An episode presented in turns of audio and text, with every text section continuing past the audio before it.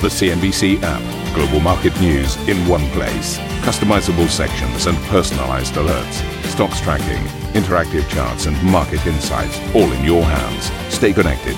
Stay informed. Download the CNBC app today.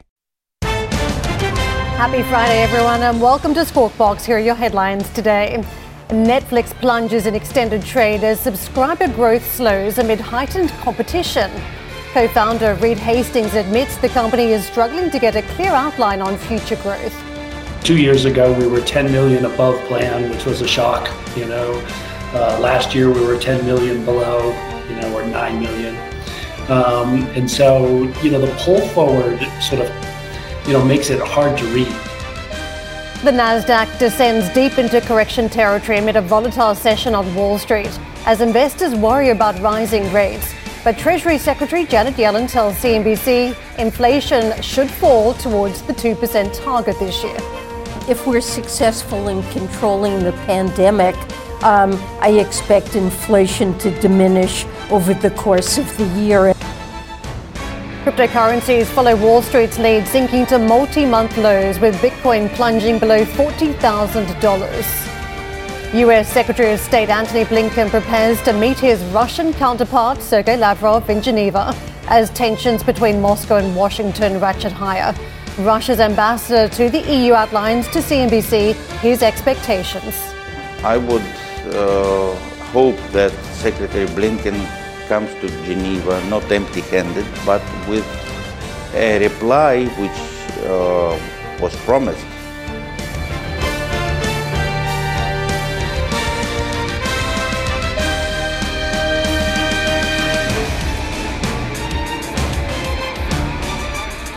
Netflix shares plunged more than 20% in extended trade as fourth quarter new subscriber numbers came in short of expectations. The streaming giant scored a big beat on the bottom line, but it was the all important customer growth that was the focus, topping analyst estimates but coming in shy of the company's own target, and alongside a warning of more weakness in Q1. Let's get out to Arjun for more. Arjun, Geoff and I were talking yesterday before the release of earnings that there was a huge focus around subscribers, almost a fixated market around this number, and the expectations around the estimates just were a little bit disappointing, right? Yeah, you're absolutely right, Karen. When it comes to Netflix, the market is always laser focused really on the subscriber net adds. And what you saw was Netflix beat on the top and bottom line and their global paid net adds. But what the problem was really for the market here is that slowing growth uh, at this point. If you look at Q4 2020, the company added 8.5 million net adds. That was lower than the 8.28 added in Q4 2021. Um, and also the guidance disappointed the market at this point as well the problem really for Netflix going into the quarter was that it prepared the market for growth last year. It said, look, we've got all these blockbusters coming out towards the back end of the year, Squid Games, uh, you had Don't Look Up, Red Notice. But that wasn't really enough at this point to bring the subscribers uh, to the platform in the numbers that the market had wanted at this point. Now, uh, co CEO Reed Hastings addressed some of these issues. He talked about the quarter and what the company uh, saw. Let's just listen in to what he had to say.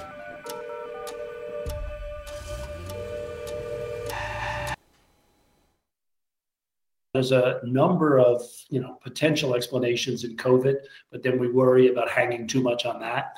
Um, you know, there's more competition than there's ever been, but you know we've had Hulu and Amazon for 14 years, so it doesn't feel like any qualitative change there.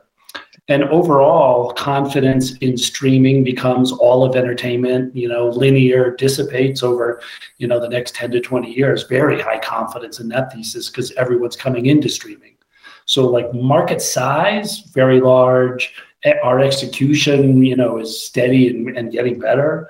So for now, we're just like, you know, staying calm and, you know, trying to figure out again, the COVID has introduced so much noise.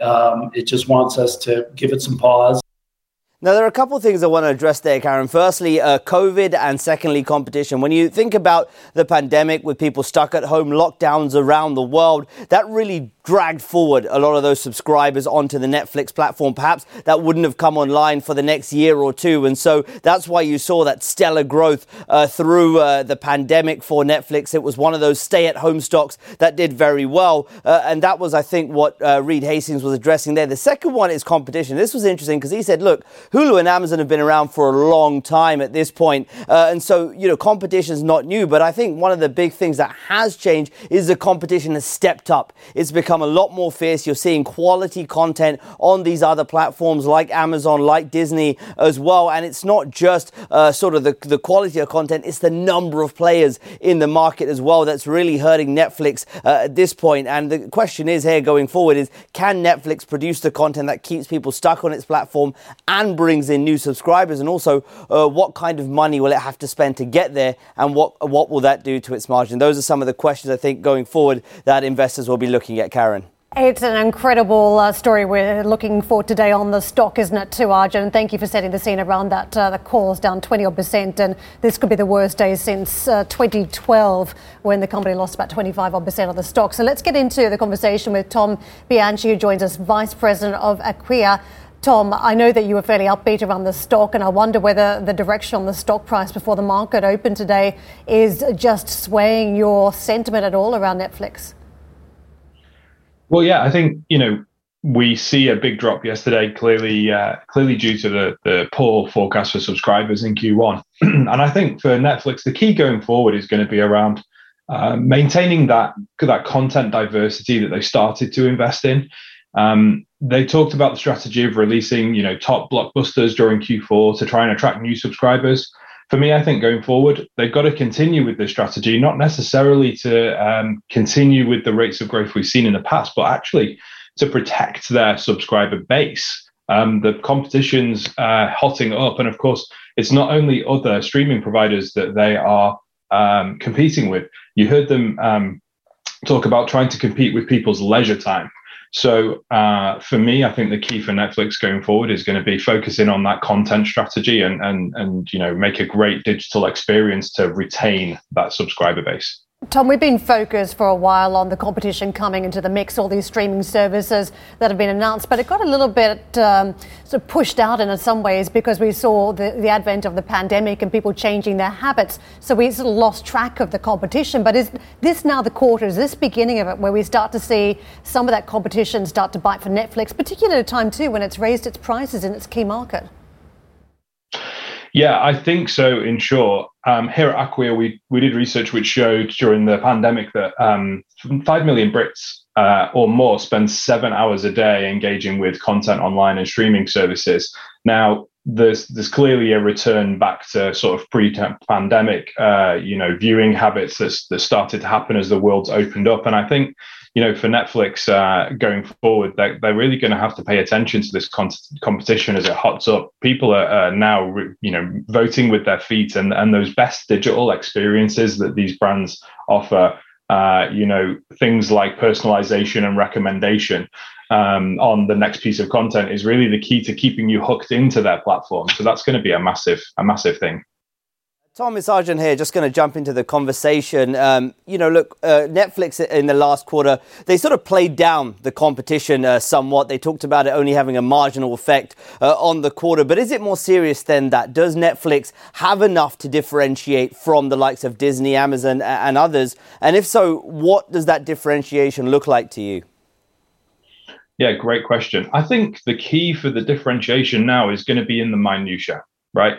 Netflix has one thing in their back pocket over some of these others, and that is it has more information uh, based on the total number of subscribers about people's uh, browsing habits, what they do end up watching, and so they can use that data, that first-party data they have about the the um, content, to to kind of uh, plan its future calendar of content better and understand what people want to watch if they don't tap into that, that's going to be uh, you know a miss for them. And and really using the data they have to better inform their content strategy is going to be key to back, you know keeping the competition at bay.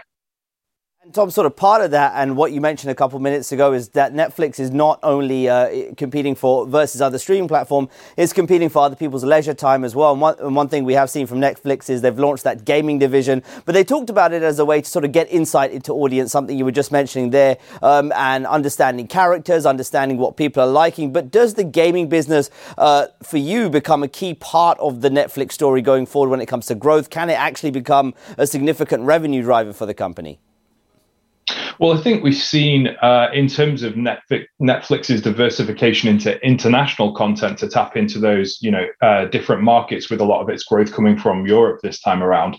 The diversification in content is definitely, you know, really important to their continued growth.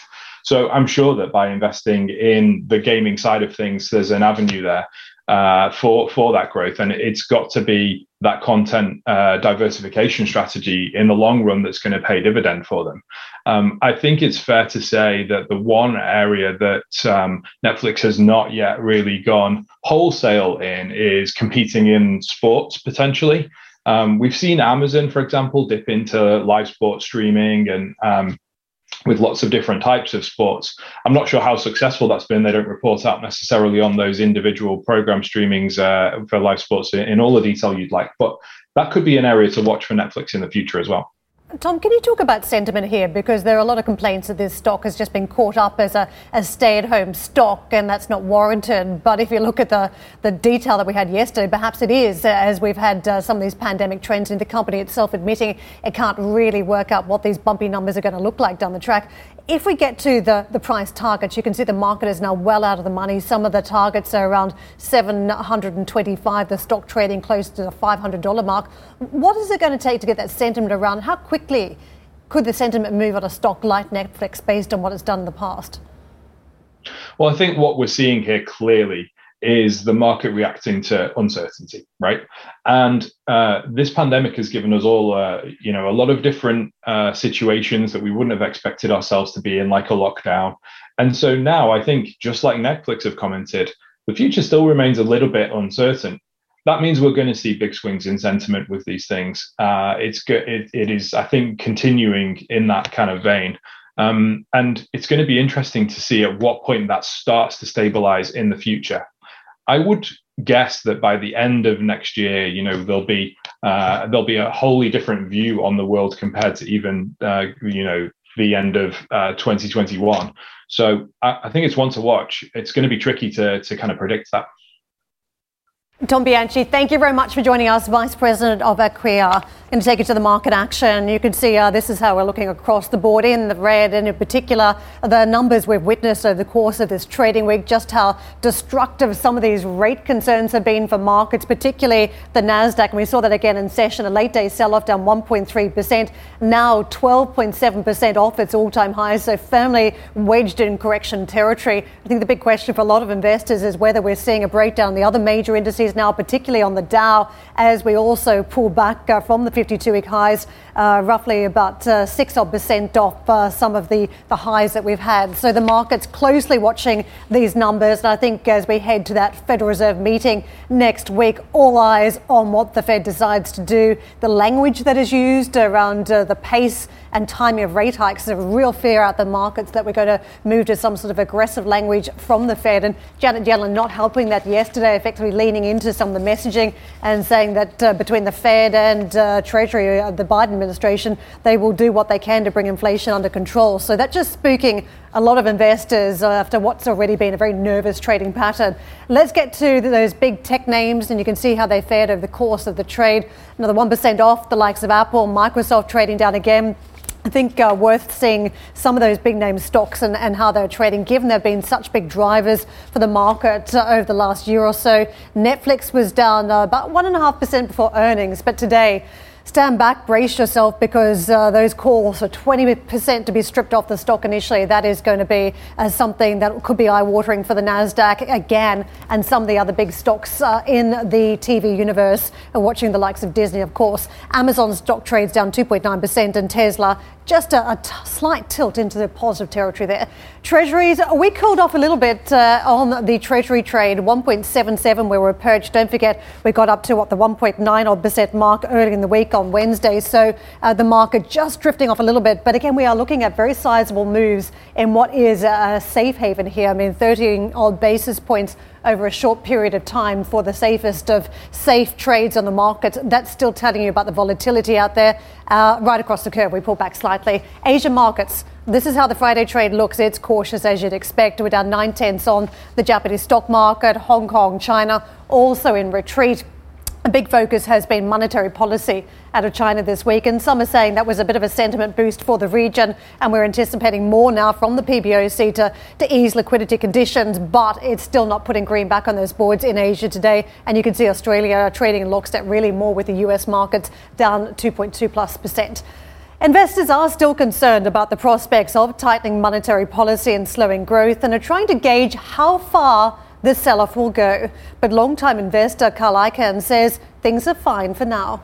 I don't believe uh, that there's necessarily massive trouble coming soon because I don't think anybody can really know when it's coming. But with all the factors, you don't have to really be a genius to understand that if you keep pushing money into the economy the way we've been doing with uh, with with money velocity today and, and the balance sheet, that you're going to have inflation. And you may notice that Geoff's not around the set this morning. That's because he does have an exclusive panel discussion on the global economic outlook later on today as part of the Davos agenda. Geoff will be speaking to the ECB President Christine Lagarde, the Bank of Japan Governor Haruhiko Kuroda, along with the IMF Managing Director uh, Kristalina Georgieva, the Brazilian Economy Minister, and Indonesian Finance Minister a very broad based conversation as we talk about the global economy. You can catch it right here on CNBC, and we'll be streaming live on YouTube, Facebook, and Twitter.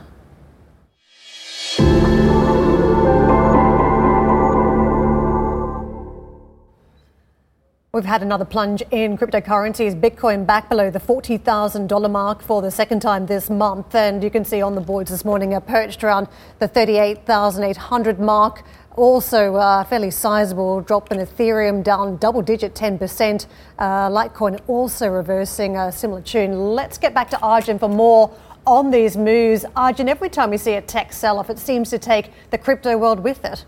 Yeah, you're absolutely right, Karen. That's one of the most interesting things we've seen of late is this correlation really between sort of tech stocks and what's happening in the crypto market over the last 24 hours. We've had 140 billion dollars of value wiped off crypto markets, and and it's really driven by the the sell-off in risk asset assets, as you mentioned there, uh, the Nasdaq sell-off, uh, and especially in this rising rate environment as well. Now, one of the interesting things is Bitcoin proponents often say, well, Bitcoin is a safe haven, it's a hedge against inflation. Well, we've seen surging inflation and we've seen risk assets selling off. However, Bitcoin has just continued to drop with it. So that really isn't standing up at this point, that theory amongst the Bitcoin proponents. Now, of course, the other point here in the background is we've seen a lot of broader regulatory moves against cryptocurrencies over the past years. You had the mining crackdown in China, and there are a number of jurisdictions around the world still figuring out what to do with uh, regulation, and that is bringing a bit of uncertainty about the market at the crypto conference I was at very recently in St. Moritz. One of the questions I was asking people there is Is the, the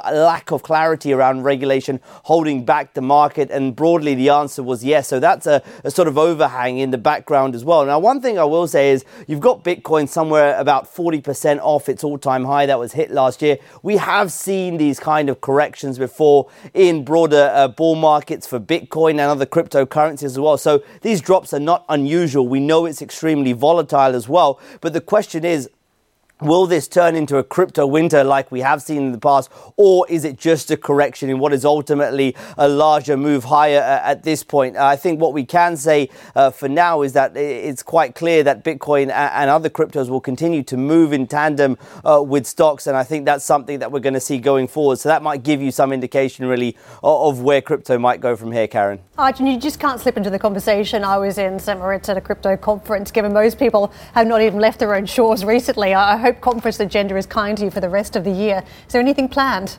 Uh, well, we've got, of course, uh, a few going. I think you're off to Mobile World Congress in Barcelona. That'll be a fantastic one, and no doubt Uh, we'll hear a lot of these crypto uh, terms there Web3, metaverse, all of these other things that have been buzzwords over the past year. So I'm excited about that. For now, I'm sticking here in the UK. I'm glad to be back back in London, back in the studio as well, uh, having getting the chance to chat to you guys. Uh, it's a good point you raised. Maybe metaverse can knock crypto off the agenda slightly, as it seems to be the, the buzzword this year. But Arjun, thank you very much for that. And for more on the moves we're seeing in cryptocurrency, you can head over to cnbc.com. Russia's central bank has proposed a blanket ban on the use and creation of all cryptocurrencies, citing the dangers posed to the country's financial system and environment. Under the draft proposals, the country would ban all cryptocurrency issuance and operations and stop banks from investing in cryptocurrencies. Russia is one of the world's biggest hubs for crypto mining. Uh, similar measures, it would seem, to what you've seen out of China then. Well, coming up on the show, key talks in Geneva between the US and Russia's top diplomats, with Moscow expecting concessions on NATO and Washington warning of severe consequences in case of military escalation. And for more on the overnight plunge in Netflix shares, check out the Squawk Box podcast.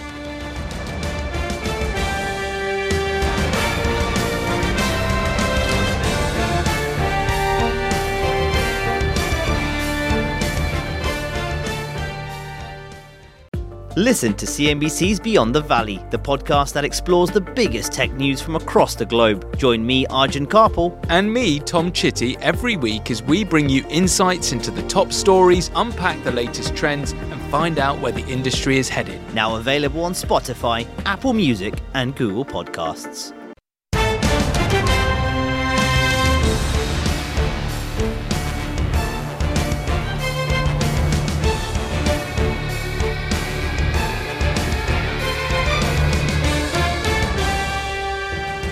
US President Joe Biden said Russia would pay a heavy price for any incursion into Ukraine, adding that any movement of Russian troops across the border would be met with a quote, severe and coordinated economic response. Biden's statement comes after he faced criticism for earlier comments suggesting a smaller scale intervention may be dealt with differently. And Ukraine's President Zelensky tweeted a reminder to the US leader that there, is, uh, there are no minor incursions and small nations. The American Secretary of State Antony Blinken is set to meet with his Russian counterpart Sergei Lavrov in Geneva today for key talks on the standoff with Ukraine. The meeting will cap three days of talks in Europe for Blinken aimed at deterring any military escalation. Russia's ambassador to the EU told CNBC the Kremlin hopes Blinken responds to its demands for security guarantees and a limit to NATO expansion. Sylvia joins us with more from that exclusive interview. Sylvia, if I can just reverse to the, the comments early on, it feels as though this week there's been real detail from the US side about incursions, invasions, about the language and what sort of response would be provoked from NATO and its allies. And that's one of the reasons why today's meeting between Blinken and his Russian counterpart is so important. And we, you mentioned there, the Russian ambassador to the EU told me yesterday that he is hoping that Blinken will not arrive at this meeting empty handed. Russia is seeking that written statement to its demands. So let's see whether or not that will take place. But indeed, the tensions are pretty high. Nobody is denying that. And one of the themes that we have been assessing within this context throughout the week is the EU's position. We've heard Germany saying and asking Russia to return to the negotiating table under the Normandy format. So that would bring together Germany, France, Russia, and Ukraine. Earlier this week, when I spoke with Ukrainian ambassador to the EU, he said that Ukraine is is keen to, to do that, to follow that format, but Russia is not delivering on previous commitments. And so I asked about that to the Russian ambassador to the EU to hear the other side of the story. And he said that it's actually Ukraine that is not following previous commitments. Let's take a look. We are prepared to return to Normandy format, to, to return to any format. But when people uh, commit themselves to something and then fail to deliver, it's pointless to continue talking to them. Now, President Biden said last night that he expects actually Russia to invade Ukraine. Is well, he wrong? well, uh, I don't see why he uh, may have such uh, such thoughts uh, because uh, there is no evidence pointing to that.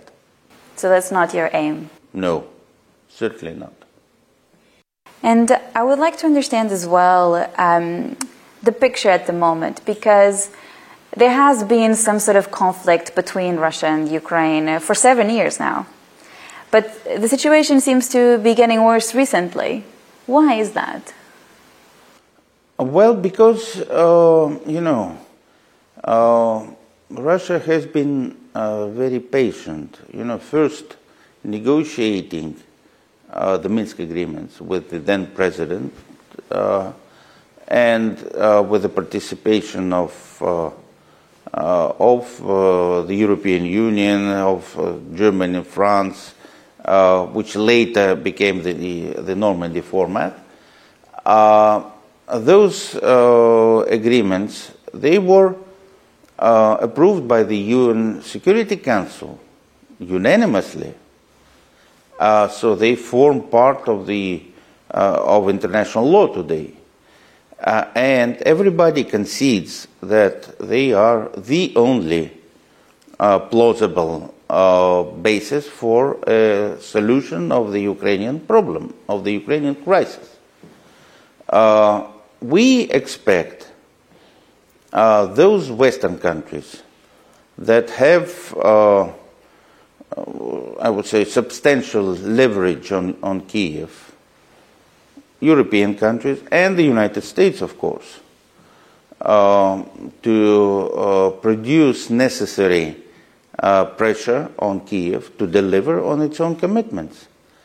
Also, we uh, believe that it is very unhelpful to continue pumping weapons into Ukraine, which some countries are doing. Thank you for listening to Squawk Box Europe Express. For more market moving news, you can head to CNBC.com. Or join us again on the show with Geoff Cutmore, Steve Sedgwick, and Karen Tso, weekdays on CNBC.